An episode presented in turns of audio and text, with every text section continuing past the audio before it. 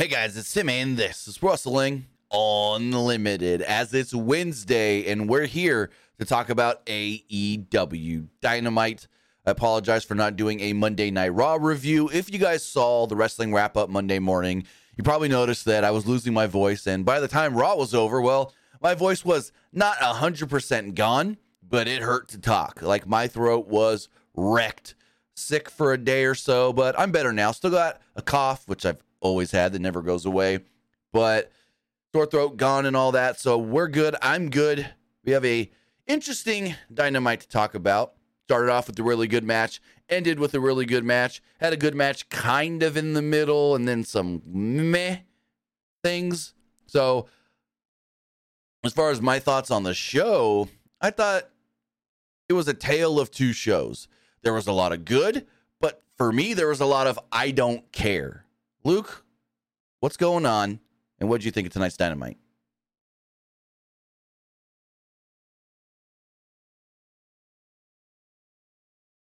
Luke, what's up? Uh oh. Have we lost Luke or something? Uh, he's trying to talk. I um, was I muted for you? Hold on, I don't hear you at all. Uh oh, technical difficulties. We were fine literally a minute and a half ago, two minutes ago. All right, what I'm gonna do here, we're gonna, I'm gonna disconnect from the Discord call and reconnect with Luke. Reconnect. See if this works.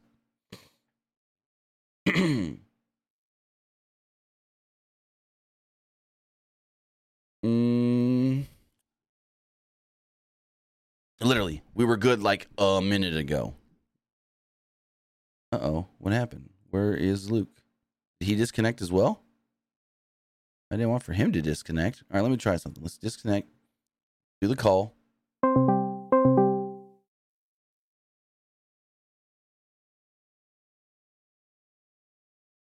oh, whoa. My Discord just wigged the fuck out.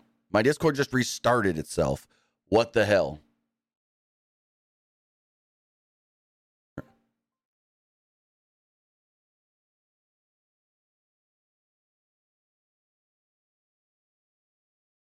All right, we got Luke back. I don't know if he can hear me. His video is loading up. Let's see what happens. Can you hear me? We're good. We're good. We're good. We're good. I don't know what happened there we were fine, and then it all went to hell. But as far as tonight's show, what did you think of Dynamite?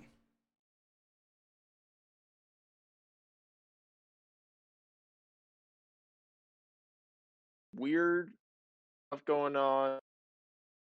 But I, I just thought it was just a pretty like inconsistent dynamite. Yeah. Sense. That's kind of like what I said. I don't know if you heard what I said because I might have been muted for you by accident, but I basically said it was like a lot of good stuff and then a lot of I didn't care at all stuff. It was kind of just like, and I guess that really goes into what you said as far as the show feeling inconsistent. But with that, before we get going, I got to say thank you if you are watching live, twitch.tv forward slash PW Unlimited, or if you're watching or listening later, whether that's youtube.com forward slash Pro Wrestling Unlimited or podcast services all around the globe like Stitcher, Spotify, Google Pod, Apple Pod, Anchor, iHeartRadio, and so much more. Remember, if you are watching live, you can help us out a couple of different ways. You can either help us out by hitting that donate button down below or by donating Twitch bits in the live chat. Also, remember, you can help us out by subscribing to the channel one of two different ways. You can be like Cold Cuts KC recently did and subscribe with a tier one subscription, or you can be like this guy, Luke Pedkey, and subscribe with Amazon Prime. Because remember, if you have Amazon Prime or access to anybody's Amazon Prime account, whether that's your mother, your father, your brother, your sister, your auntie, your uncle, your grandma, your grandpa, anybody, then you can get Prime Gaming. Prime Gaming gives you a lot of cool things like free games, free stuff for games, and that always gives you one free subscription to any Twitch channel you want to subscribe to throughout the month. And I'd greatly appreciate it if you did right here, Pro Wrestling Unlimited. But on the flip side, if you're watching over on YouTube, you can help us out over there as well by becoming a channel member. As a channel member, you get early access to news, early access podcast episodes, early access non news videos. Try not to sneeze, and so much more, just like all of our graphics packages. I don't know if you guys have seen any of our Royal Rumble 2023 videos yet, but we got new graphics for that. And we're going to teach you some pretty cool things as far as the background does go with those graphics and maybe some other cool tricks like 3D work. Maybe I'll I'll throw some 3D stuff in there since I did 3D in those graphics. But also remember you can get all of that by heading over to patreon.com forward slash PW Unlimited. And finally, head over to the Epic Game Store. Head over to the Epic Game Store and buy something. Whether you're buying a new game, whether you're buying an old game, whether you're claiming one of the free games or getting bucks for Rocket League, Fortnite, Fall Guys, or Rumbleverse, use our code right down here, PW Unlimited at checkout, and you will be directly supporting us at no extra cost. Again, whether you're getting one of the new games, whether you're claiming one of the free games, or you're just getting stuff for some of the games you already play. Use code PWU and L I M I T E D at checkout for all Epic Games and Epic Game Store purchases. But as far as Dynamite does go, show itself kicked off with Jon Moxley against Adam Hangman Page. Or is it? I, they say it differently sometimes. Sometimes they'll say Hangman Adam Page, but then sometimes they'll say Adam Hangman Page. And then a lot of times it's just Hangman or Hangman Page, but whatever. I Um, think it really matters though. no, it really doesn't. But um this match, I loved this match. I thought this match was so good, a great opener. And then a weird angle at the end where they basically wanted us to think that, uh-oh, now the roles are reversed and Hangman gave Moxley a concussion. But Excalibur did point out before the match started that it's been 85 days since Page is having a match. Match started off as well a slugfest. These two just throwing hands. The referee had to pull the two apart, and um, he pulled Page off of Moxley, who tried to go for a lariat, and Page um, got countered, and he missed the lariat before getting a forearm to the face by Moxley. Moxley set up Page in the corner and raked the back with his hands and his teeth. Didn't expect that one. His teeth. Moxley couldn't get an armbar on, so he hit a series of released German suplexes instead. Moxley again went for a lariat, but Page turned it into an exploder suplex. Page locked on the buck, uh, looked to go for the buckshot, and Moxley sent him crashing into the guardrail. Page then hit a comeback lariat on the floor, but Moxley turned Page inside out with a lariat in the ring for a two. Moxley then controlled the action through the commercial break as we saw the picture in picture stuff, but Page did battle back, hit a back suplex and a lariat to kind of like reset things as we came back from the break.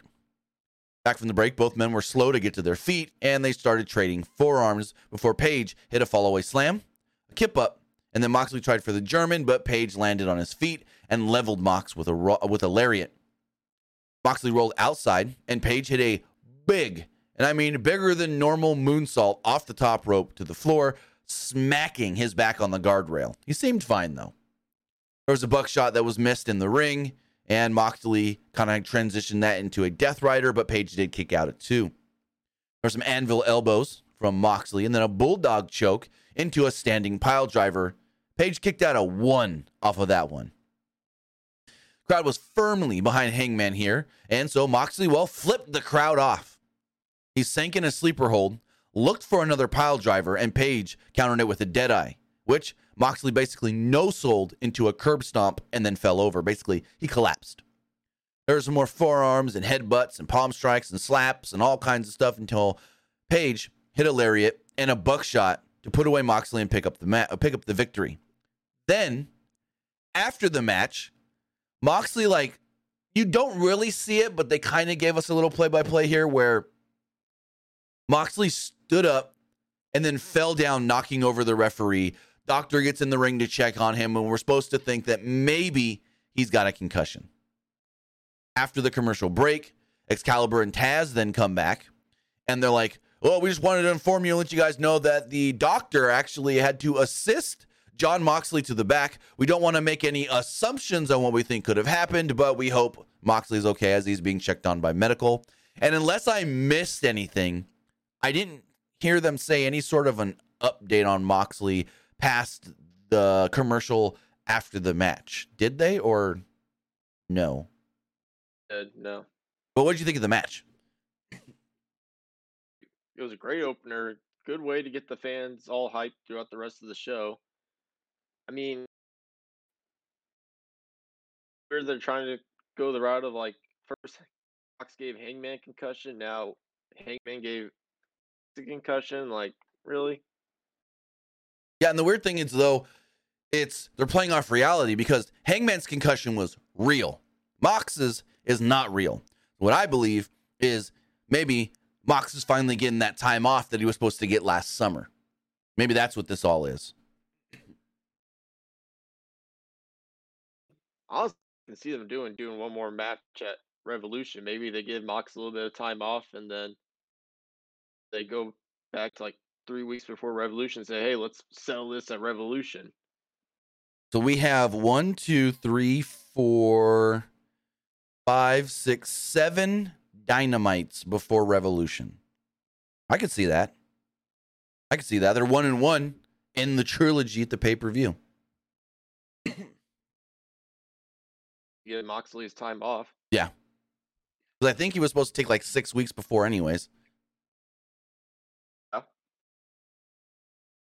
So they give the little update on Jon Moxley needing help to the back, and then Excalibur sends it to Tony Schiavone in the ring, where Tony Schiavone says, "I would like to introduce my next guest," and then we hear it's all about the boom, and out comes Adam Cole to a not just in this room, but in that building as well. Huge ovation. I lost my shit when I saw Adam Cole, when his music hit, I was like, no frick away, no frick away. Don't be teasing us. Don't be. And then he came out, and I was like, oh man. Because I'll say it right now out of all current pro wrestlers, my three favorite are Bryan Danielson, Kevin Owens, and Adam Cole. And it's been that for some time. So seeing Adam Cole back was awesome. And he tried to swerve us a little make us think that he had bad news, but he didn't. He actually had really, really good news. So this place was going absolutely bonkers for Adam Cole. Cole introduces everybody to story time with Adam Cole, baby. Cole said that he has good news and bad news. He said he's always wanted to be a pro wrestler, and now he gets to do it in AEW, the best company in the world. Excuse me. He uh, said that being injured made him realize how much he misses all of this. And all with the shoulder and the head injuries and everything, he learned that it's not just about wrestling, but it's about his life as well and his livelihood. He said he went through the troubles over the last however many months, I think it was six months or so, and said that he can't thank the fans enough for all their support. He even mentioned fans that would say, I can't wait till I hang or I can't wait till Adam Cole is back. But then there was other fans that said, I don't care if Adam Cole ever returns. I just want him to be healthy. He said that all of that really stuck with him and he couldn't think the fans anymore. Cole then says, But I did tell you I have some bad news. And the way he said it with the smirk on his face, I knew exactly where he was going. He couldn't he couldn't hide the smile. He goes, ah, it ain't bad news for me. It's bad news for the AEW locker room because Adam Cole is back. And I'm not going anywhere. Cole said that he isn't done and he won't stop until he's at the top and the very best in this industry. He said he hasn't even scratched the surface of what he can do in all elite wrestling. He said today, a new Adam Cole was born. One day, he'll be on the top of this mountain. I thought this was awesome. This was great. And this was the Adam Cole that I know we love because I don't know exactly what was going on, but before the concussion and before Forbidden Door and everything, I felt like Adam Cole was phoning, and maybe this isn't the right word to use, phoning it in a little bit and kind of just there. Maybe it was that he was dealing with a shoulder injury and he wasn't really feeling 100% and this and that. And then he got the concussion. We haven't seen him since. So I'm glad that we got this Adam Cole. I wonder what kind of Adam Cole we're going to get because he came off absolute babyface. So I don't know if he's going to go back to being a heel. Right now, unless he rejoins the elite, he's by himself. Bobby Fish is gone. And Kyle O'Reilly is out for an undisclosed amount of time because he's dealing with complications from a surgery. So, gonna be. I'm, I, I'm interested to see what they do with Adam Cole because there's options, but not as many as you would think. What do you think of the promo and Adam Cole being back and stuff? I like the promo and yeah, like Adam Cole, he's one of my favorite wrestlers. Like my my three like current favorite wrestlers are Adam Cole, Johnny Gargano, and Karrion Kross. Adam Cole, like he really big baby face, but yeah, like it's gonna be like very like questionable, like uh, like what he does next. Honestly, you can't really put him in the elite because he bucks in his last appearance. True. How you can really just like put him back.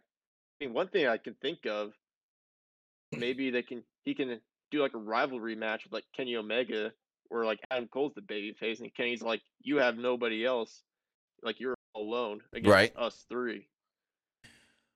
Fun. Um, is there any way you could turn your mic up a little bit? People are saying you're not loud enough. Um, but I know that at one point they wanted to do the elite against the undisputed elite, but now there really isn't an undisputed elite. So yeah, Can you hear me now? Is it good? uh, can you go a little bit more? I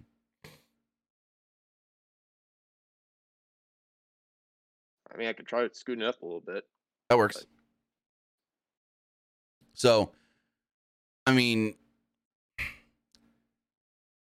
he didn't really say what his goal was other than to be at the top of the mountain. So, I mean, eventually, I guess he's going to challenge for the world title again.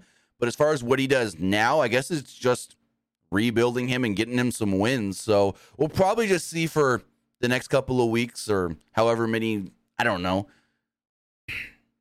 because he's been gone so long, it's hard to predict what they would even do with him and who he can feud with. But I can just see him in just random matches on Dynamite and Rampage just to pick up some wins. One thing that I they don't do with him is just like some random two guys with him just to Yeah. make it seem like oh, got someone with him, even though like Kyle O'Reilly's injured and we no longer have Bobby Fish. Right. I fear that honestly that kind of like hurt him a lot. I think so too. So then we go to the back with the acclaimed. There's the acclaimed and Daddy Ass. They said that they'll be on Rampage and that they're receiving a they're they're all receiving stars on the Walk of Fame. They'll be joined by greats like Roseanne Barr, Alec Baldwin, Donald Trump, and Johnny Depp. And I'm like, well, this is kind of weird. And then they just kind of cut it. I have no clue what this is. They're, they're going to be on Rampage to do something. I don't know. It's whatever. Then for me, this is one of the dips. This is where the dip started. Jungle Hook against the Firm. It was all right, but for some reason, most of this match, or at least a good majority, was during the commercial, which was kind of weird. Moriarty and go for it. just one of those matches. Just if just just like kill some time. Yeah. But the the the big question though is does Hook and Jungle Boy remain a team? Because Jungle Boy did just come out of being in a tag team, so I kind of want to see him be more on his own and build him up for like the TNT title or something. I was kind of hoping for like after him and Luchasaurus are like no longer a team. Right. Like I was kind of hoping like, all right, they're gonna focus more on Jungle Boy being a singles guy, like this big baby face that could eventually the TNT title. Right. So Moriarty and Perry started off the match and they traded some chops early on until Jungle Boy hit a springboard arm drag into a drop kick. Hook quickly took Moriarty down in a short arm scissor as Moriarty suffered double team offense. Perry tried a dive through where was I? Perry tried to dive through the ropes onto Big Bill, who caught him and tried another apron choke slam as Hook stopped it from happening. Big Bill and Moriarty controlled Perry during the entire picture in picture break. Like I said, a lot of this is not, most of this match took place during the break. We even saw them trash talking Ken Jeong at ringside. Perry, one point, um, powered out of a uh, power bombed out of a submission and made it to the hot tag of Hook, who threw Moriarty all over the place until Big Bill stepped in. Hook showed no fear, and after a few attempts, T-Bone suplexed the big man. Moriarty and Perry went at it as Hook took out Big Bill on the outside with a dive, while Perry got the snap, a snare trap on Moriarty to pick up the victory. So uh, they're calling him Jungle Hook picks up the win. I mean, the suplex of Hook from of yeah Hook, Hook suplex on Big Bill was impressive looking because of the height disparity and stuff. But other than that, it was just a match. It was just there, and it, like you said, felt like time filler. Not even calling this guy like W Morrissey anymore. It's just like straight up Big Bill. Oh yeah, no. If you if you look at the graphics and everything, it's Big Bill. I wonder if Jungle Hook, like, like I'm kind of hoping they, they don't them as a tag team because it's just seemed like one of those like random tag teams. Just gonna like combine the names like Warjo, like that. That meant nothing. right. Like Glory was, oh, oh, it'll probably just be one of these like random tag teams that Tony Khan thinks will like sound cool. Yeah. So interestingly, because I'm looking to see, well, I was looking to see if they like changed Morrissey's name on the website and everything. I don't even see him listed on the AW roster page. He Not- signed. I know, which is weird. Because if you look under B, there's no Big Bill. And if you go to the bottom, W, uh, we got W's Wardlow and Wheeler Yuta. That's it. No Will, no W Morrissey, no Big Bill.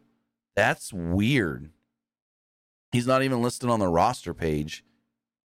I feel like they only do that for like people who are signed with the company. But isn't he? I thought he was signed. They post uh, he's all elite. Hmm. Maybe not then. I mean, he's around every single week, so I don't know. Uh, so next up, we go backstage to Renee Paquette. She's with Danhausen, Orange Cassidy, and Paul Walter Hauser. Now, if you don't know Paul Walter Hauser, Paul Walter Hauser, an amazing actor. He won a Golden Globe Award last night, and he's a massive, massive AEW fan. Like, to the point where he did a movie. Oh, the movie. I've seen this movie twice, and I can't remember the name all of a sudden, but it's with um, Kristen Bell, where it's a real life story about these two women who are scamming people with coupons. Well, Paul Walter Hauser is like the main, well, not, he's one of the main, he's like one of the four main characters in this movie, and he ended up getting two AEW references put into this movie. And then also, if you've watched him on um, last season's Cobra Kai, there was a whole scene of him getting out of his car and walking into his apartment, singing and jamming out to Judas. But uh, Paul Walter Hauser, huge AEW fan, he was there tonight. Renee asked, "Can we see the Golden Globe?" And he's like, "Uh, Renee, can I save it till Rampage?" And she's like, "Sure, I guess." And so um, Hauser then asked Cassidy if, hey, things cool with you and best friends after, you know, you and Chuck went at it, and then best friends would walk up. Danhausen would get confused and call him Paul Walter Hausen, and he's like, no, you're Hausen, I'm Hauser. Hausen, Hauser. Hausen, Hauser. And then the best friends did the whole little hand thing, and he's like, can I do it? Can I do it? So he did it, Renee did it, and they all, woo. It was a cute little segment. Nothing to it. Although we're gonna get Paul Walter Hauser. as, Go for it. him as Stingray. Stingray. And, he's hilarious. Oh yeah, no, he's a great actor. I mean, some of the other things he's been in. Of course, uh, most people right now know him from Cobra Kai, but he was also um I don't know if you've heard of the movie Richard Jewell, another uh true story he was in. He was in I. He was in oh, it's Queenpins is the one about the coupon ladies. He was in uh Disney's Cruella. He was in Black Klansman. So he's been in a lot of big movies, and uh, he won a Golden Globe last night for Best Supporting Actor. Yes, I do watch Cobra Kai. oh, I watch every episode. I've like Cobra Kai comes out, I just binge the whole season right away. The last season that came out, I finished that in like four days. Oh, I watched it in like a day and a half. Um, Magmiller says I've never watched any of those. Well, you should watch if you like serious movies. Watch Richard Jewell. Watch I Tonya. If you like funny movies, watch Queenpins because it's him, Vince Vaughn, uh, Kristen Bell, and then I don't know who the the other girl is. I've never seen her in anything else. And then if you like Disney stuff, he was really good in Cruella as one of Cruella's henchmen. Actually went and saw that in theaters. It was pretty good. We got Renee again. She's in the elite, or she's trying to get to the elite's locker room. She's like, uh, I'm trying to speak with the elite, but they're not answering their door. Also, we're getting a number seven in the best of seven tonight. Last time we saw one of those in this building was Pistons and the Lakers, 1988.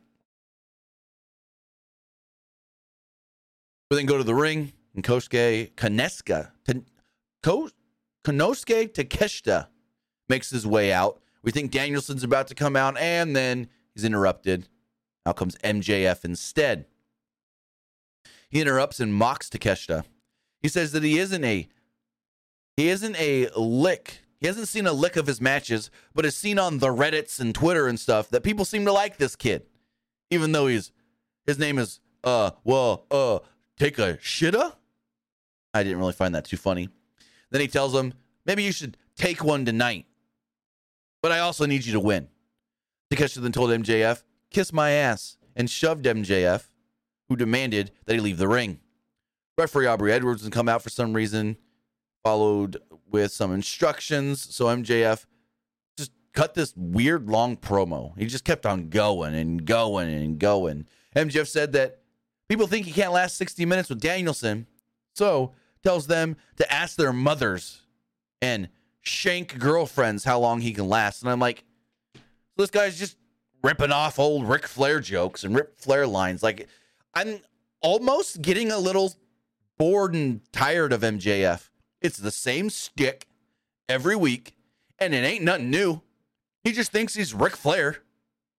He said, unlike Danielson, he's all about pinning shoulders on the mat and banging rats. Again, another Ric Flair line.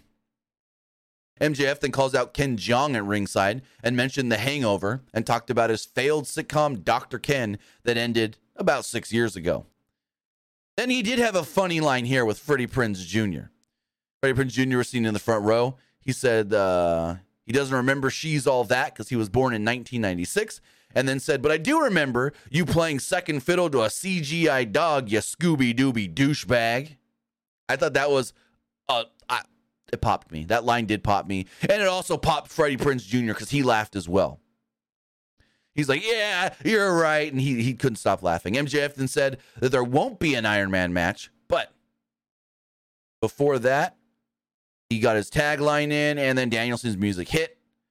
Danielson then sprinted down to the ring. MJF kind of was like, Woo, which way am I going? Which way am I going? Which way am I going? Then jumped out of the ring and then woof, bolted right up the ramp, running away from Danielson. What do you think of uh, MJF's promo here? Weird. I've seen a lot of people on Twitter kind of ripping on MJF because he said that he was saying a little bit of racist stuff. Yeah, I didn't catch any of that. I didn't I don't know what the racist stuff that he said was.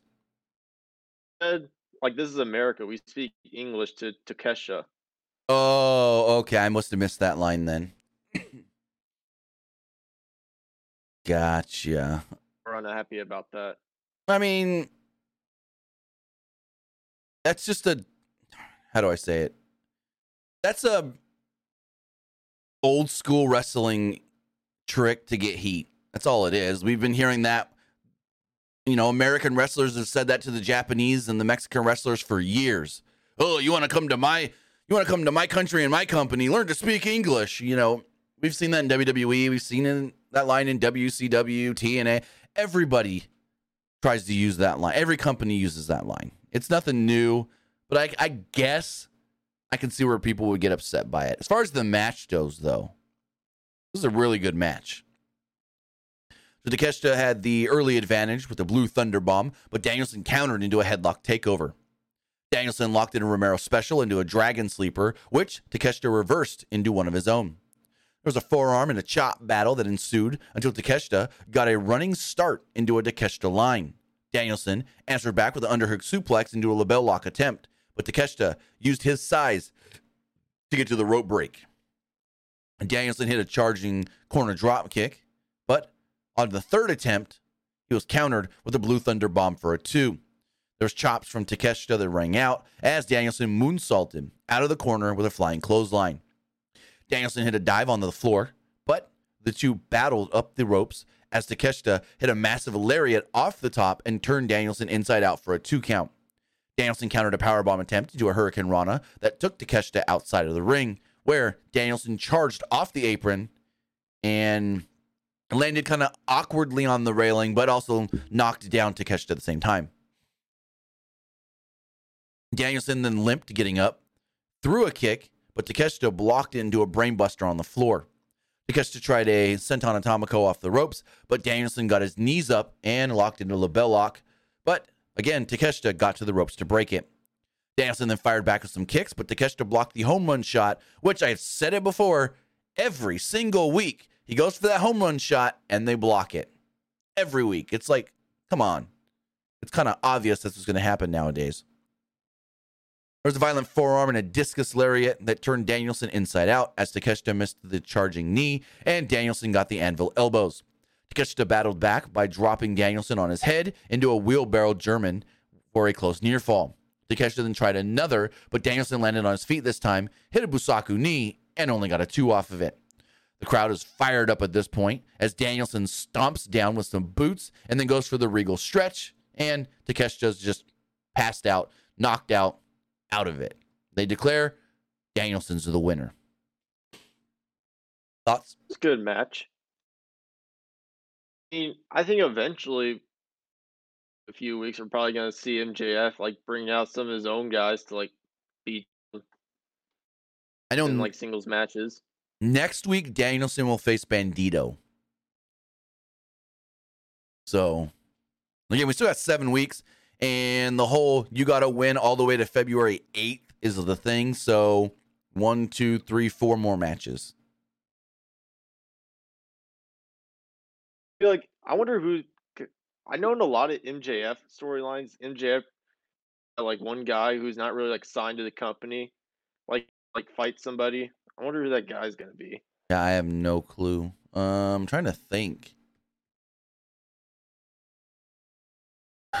Because I would, for some reason, I was thinking maybe they bring in um Jonathan Gresham because it would be a good matchup for Danielson, but he signed to Impact, so that I don't think can happen. I mean, maybe, but I don't think so. Honestly, I don't think Gresham wants to come back to AEW. Probably not. Um, Juice Robinson would make a little bit of sense, but he's probably going to lose to Darby on Dynamite, so I don't think that happens. I don't think they're going to have him lose and then be like one of the guys that's got to face Danielson. So honestly, I have no clue. I think cool one would be Richards. Yeah, that would be cool. Ones would probably be Brian Cage and Lance Archer if you want to bring in some like bigger guys. Right? Danielson. That would make sense. Um, Hot Rod Bubba says, "Have you guys? Do you guys watch Scooby Doo? Well, I've seen plenty of the cartoons. I've seen all of the movies with Freddie Prinze and Matthew Lillard in them. But yeah, I mean, I watch some Scooby Doo. My kids watch it sometimes. The newer stuff. I saw the one where collab with WWE. No, I've seen all the WWE Scooby Doo movies. Yeah, I think there's two WWE Scooby Doo movies. Real life ones. Um, Renee Paquette's backstage with Juice Robinson. Didn't expect this one. He said he's here in AEW to kick ass, take names, and win belts. Speaking of winning belts, he challenges Darby Allin to a TNT title match this week on Rampage. The match was later on made official. Ooh, ooh, the Gravedigger has a good one. Miro against Danielson. That would be a would good be one. cool, but really have Miro lose like in his return. Ain't doing anything else with him. I mean, though, because he didn't agree to like the original plans that AEW had planned for him. Yeah, I don't know. I honestly don't know what they're doing with Miro. Yeah, I don't know. So as far as that goes, again, that match has been made official for this week's uh, Rampage.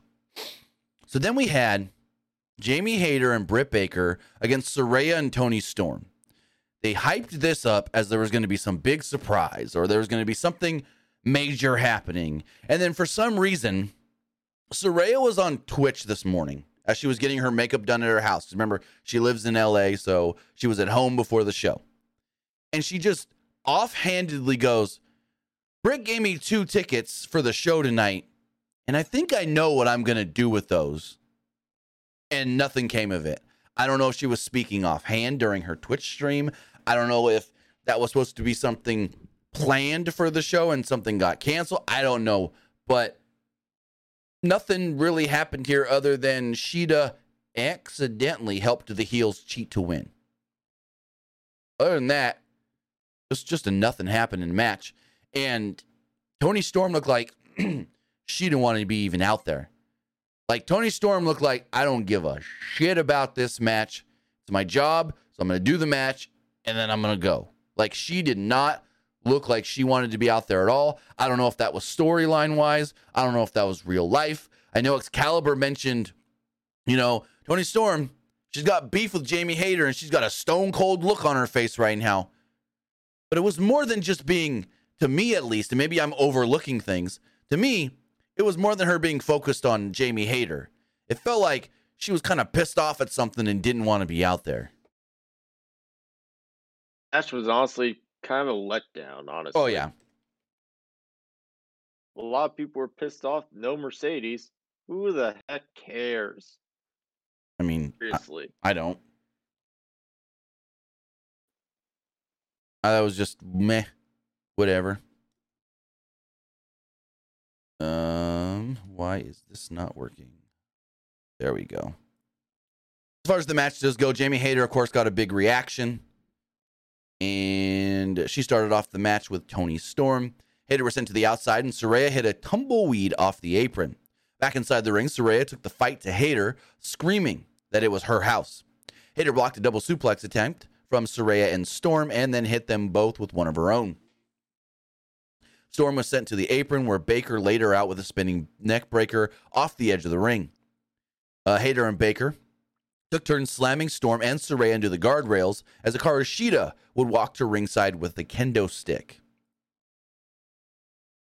Storm was then isolated throughout the commercial break on the heel side of things until Saraya made the hot tag and ran wild. She hit Baker with a forearm and um, the former page turner that they now call the nightcap. Baker tried to go for an air raid crash, but Saraya countered into a knee to the face. Storm then hit a sweet chin music on Baker, locked on a clover leaf, but then Hayter booted her to break the hold. Baker then hit an avalanche raid crash, but Storm somehow kicked out.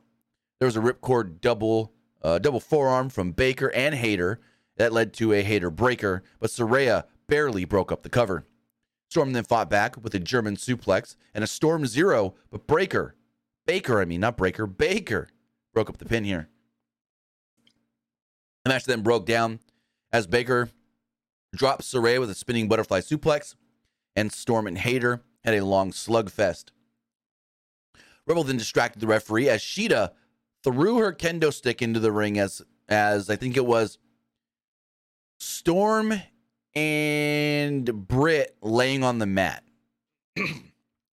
Baker would then get up quicker than Storm, grab the um kendo stick, and smack Toni Storm over the back with it. This then allowed Hayter to hit the Hayterade, pin Toni Storm, and pick up the victory. After the match, Shida's just like, oh, oh, what happened? Oh my god, what? Huh? Huh? What happened? Oh my! Like, really? Really? This is kind of lame if I'm gonna say so myself. Like, Saraya and Toni Storm lose. So they already beat Saraya. I mean, Saraya didn't take the pin, but they already beat Saraya. But the whole Shida being shocked by what happened, like, what was she trying to do? Give the kendo stick to Toni after she was supposed to be mad at them from last week? I don't. None of this made sense. And then, what about Saraya's two tickets? I honestly feel like that was something she was shouldn't have said and wasn't supposed to say. Thought Hikaru Shida was gonna like turn on Saraya and Toni Storm, Same here. like when this came out. Because if you didn't see her reaction to like not being picked, like like she's gonna turn on either Saraya or Toni. Right. Like-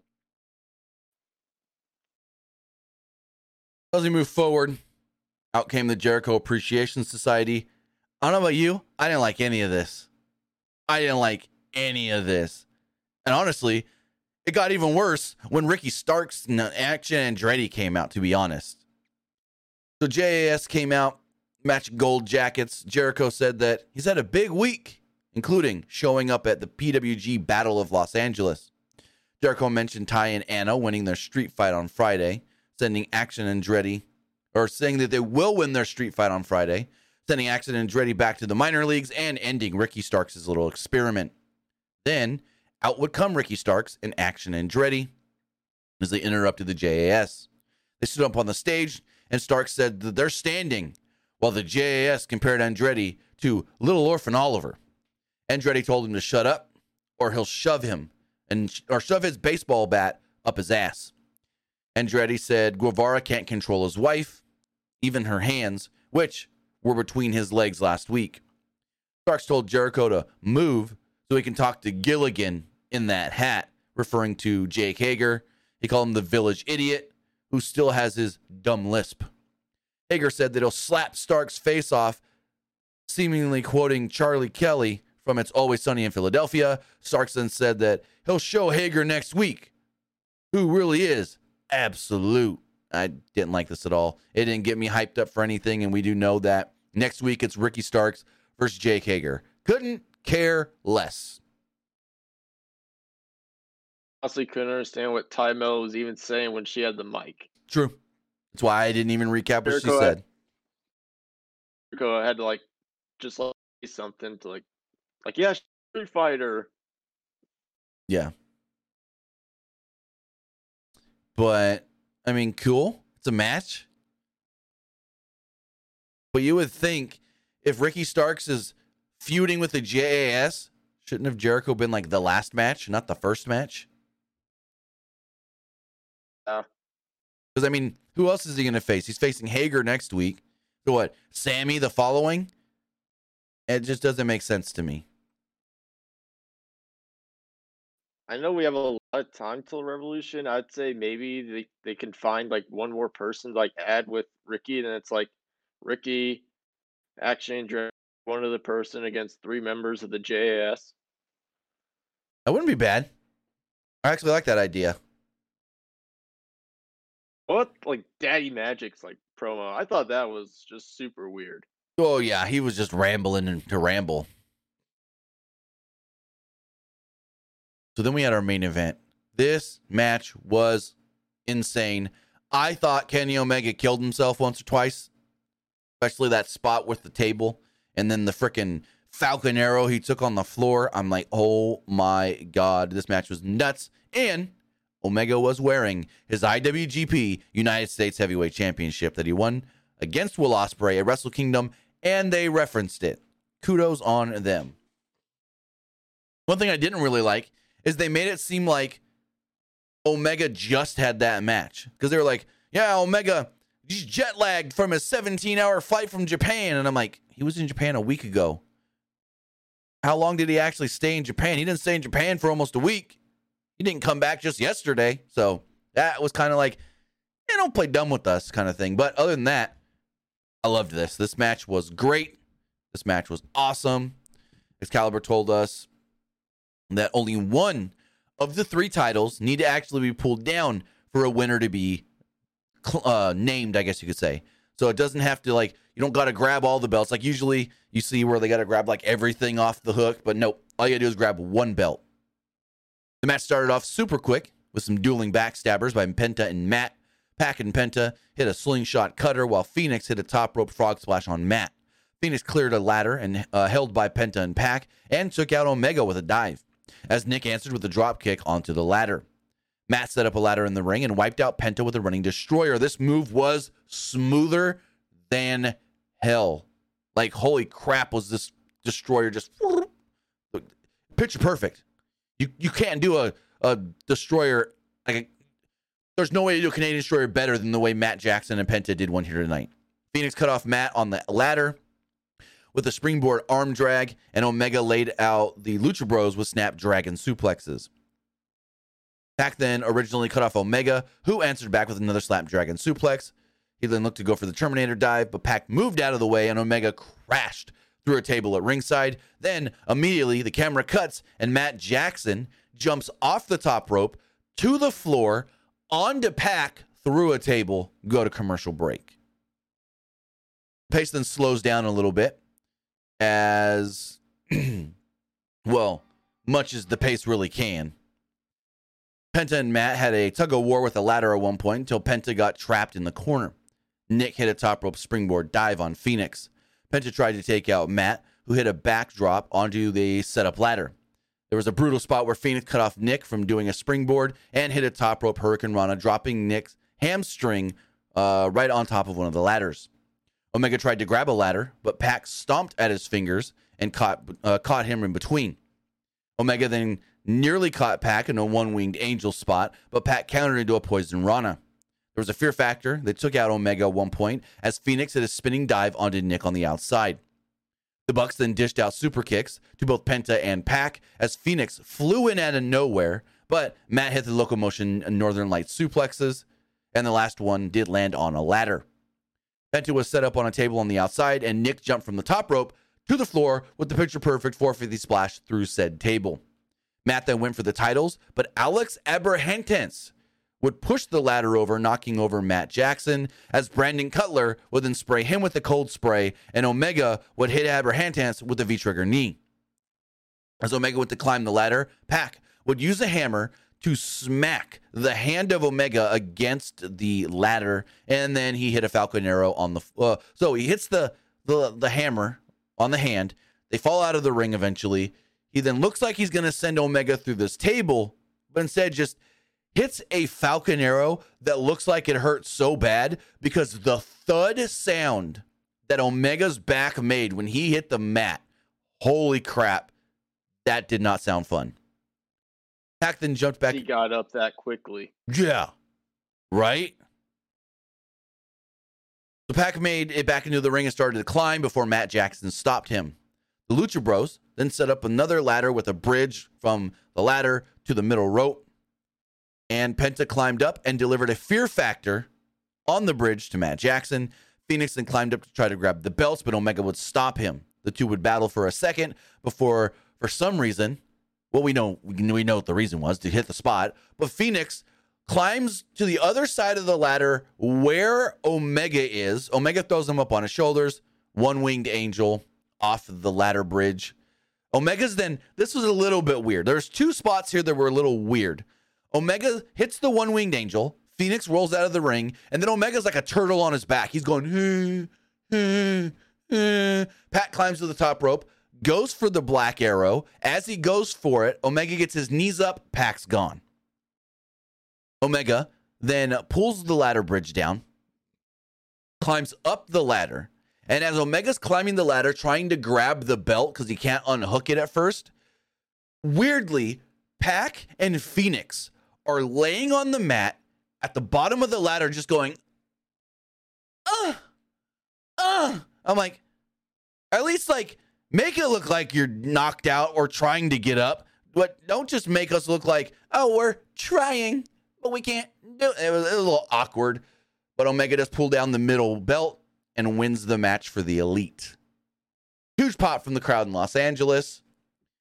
Nick Jackson then climbs up the ladder with Kenny. He asks Kenny, you can see him mouth, Are you okay? Kenny then says, Yeah, but he's holding his rib and breathing very hard. Matt Jackson kind of climbs up the ladder as well, and they all pose as the show goes off the air. As far as, well, what did you think of the match? And then we'll talk about Rampage and Dynamite for next week. Match was like freaking amazing. Yeah. Like I did. What else I was gonna say though? Hmm. Did But match was great.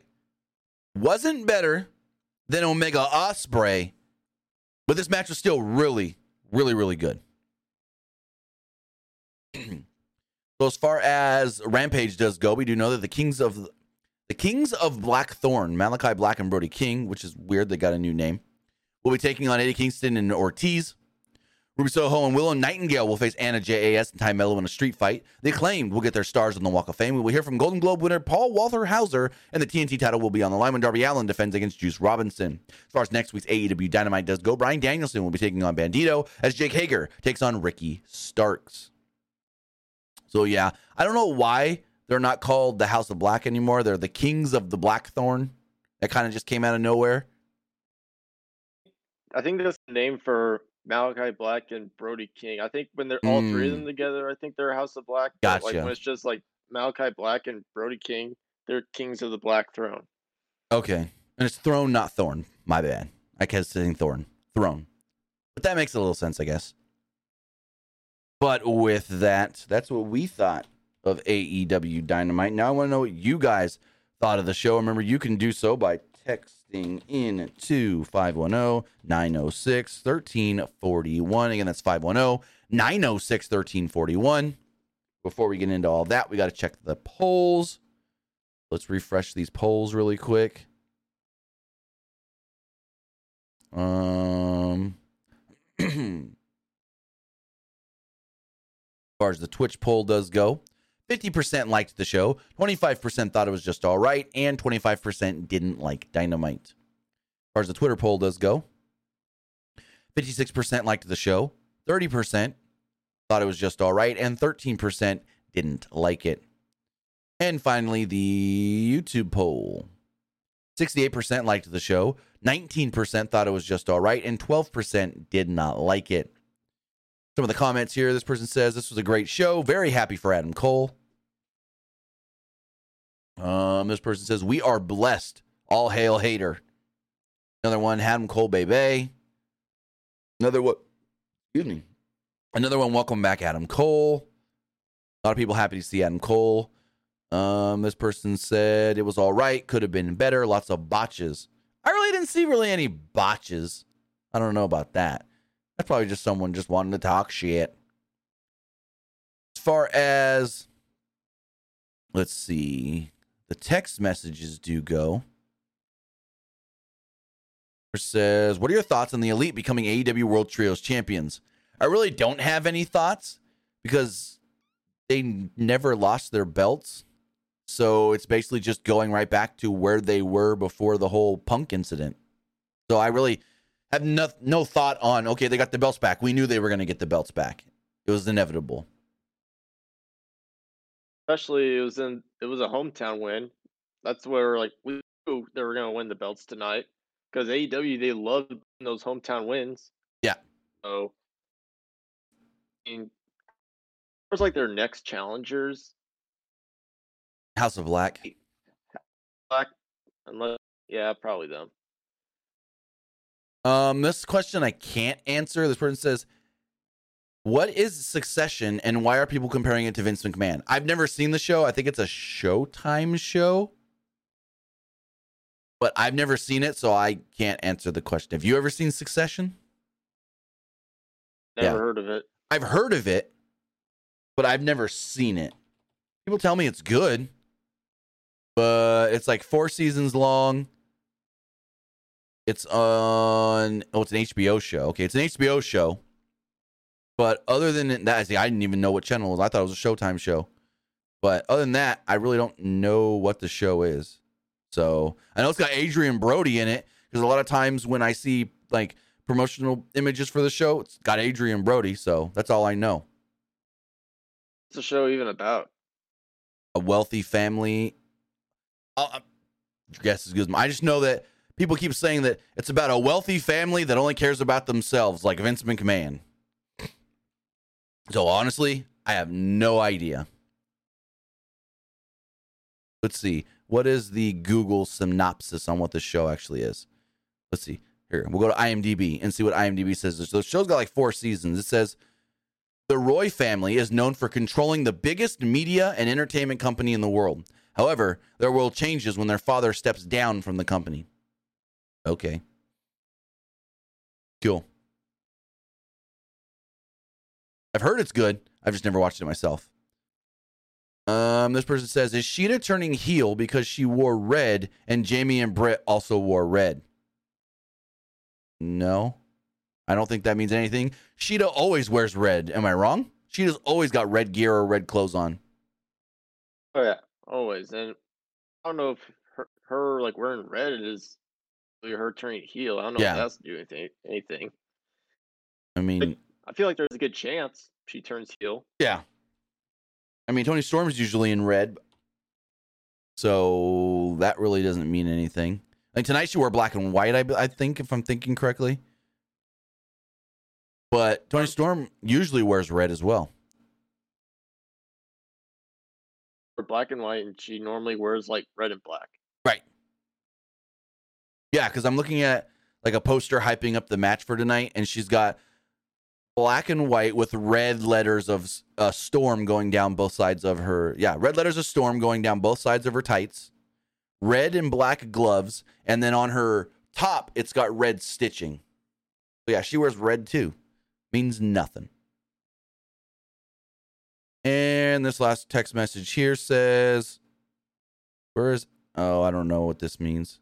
Where has Andrew Yang been when he said he go after Vince if Biden gets, a, I don't know. I didn't really, I know Andrew Yang's a politician that wanted to try to go after Vince McMahon as far as the classification of a um independent contractor, but seems like that guy was all talk, no bite. But with that, any closing thoughts on Dynamite? I thought um, pretty good matches. It was a pretty inconsistent shows. Like one part was good, the next part was just meh. Yeah. Good. Like the first match was good, and the last match was amazing. A solid job announcing two things for Dynamite for next week, so that's good. Well, they said more will be announced on Rampage, like always. I think they they're trying to do the whole watch Rampage to learn about next week's Dynamite kind of thing again, because like they did that early on, and then they kind of got away from that, and now they're trying to do that again. But with that, guys, I want to say thank you for joining us here. Twitch.tv forward slash PW Unlimited, YouTube.com forward slash Pro Wrestling Unlimited, and podcast services all around the globe like Stitcher, Spotify, Google Pod, Apple Pod, Anchor, iHeartRadio, and so much more. We will be back live Friday morning for the wrestling wrap up, and then Friday evening for Friday Night SmackDown. So, with that, guys, have a great rest of your Wednesday. Have a great rest of your week, and we'll see you next time. Have a good one, guys.